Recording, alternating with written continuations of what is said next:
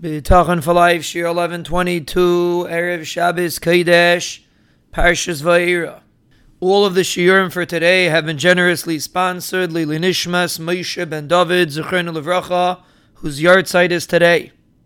The schos of Limarat and Chizik should Be'ezra Hashem bring him an Ilui Nishama. He should be Zeichet to a lichtige Gan Eden, and the Mishpacha should have Yeshua's Bekarev. We are discussing the level of Mivtach. We are spending significant time on it. And the reason is because it's the foundation for all future levels of Bitachon.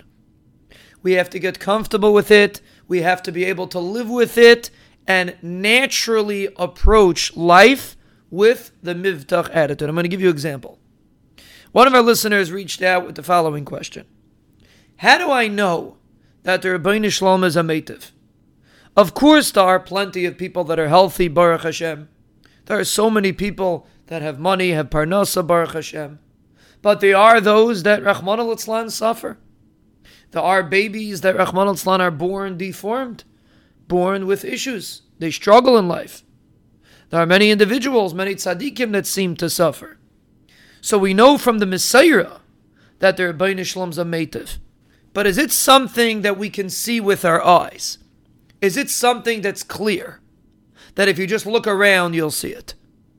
Because seemingly there are many questions on this from the people that are suffering. Now, the truth is, we address this in a different way, but I want to take it now from a different angle to be able to bring out why Mivtach is so important.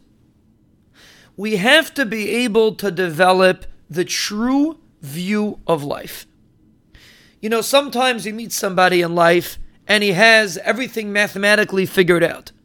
But he just missed the boat. He doesn't understand the dynamics. He doesn't really understand what's going on. Life's not about knowing facts.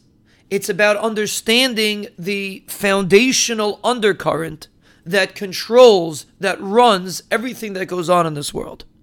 You could have two people witnessing the same situation. One person saw one thing, and one person saw something totally different based on their understanding of life in general.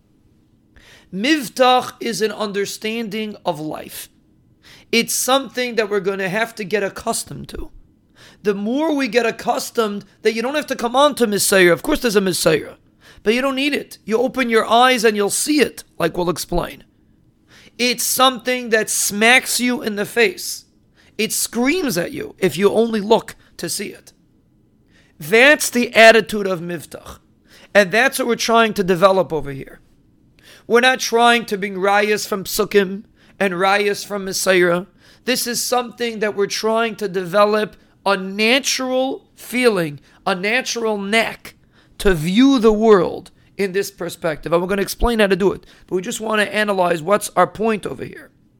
The reason why we're solidifying Mivtach so much is to help us develop this natural feeling it should come naturally. No one should have to explain it to us. We should be able to look around and see it with our own eyes. That's the beauty of Mivtach.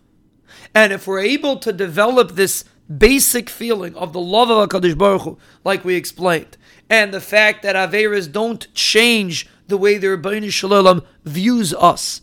Of course, a person gets punished for his Averas, like we explained, but the Ribbono Shel Olam still has the same love for us that's the key over here.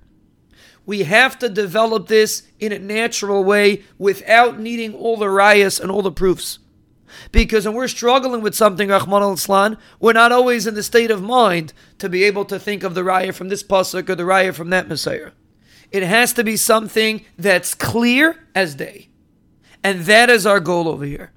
To develop clarity in the ahava of HaKadosh Baruch Hu. We will Be'ez Hashem continue.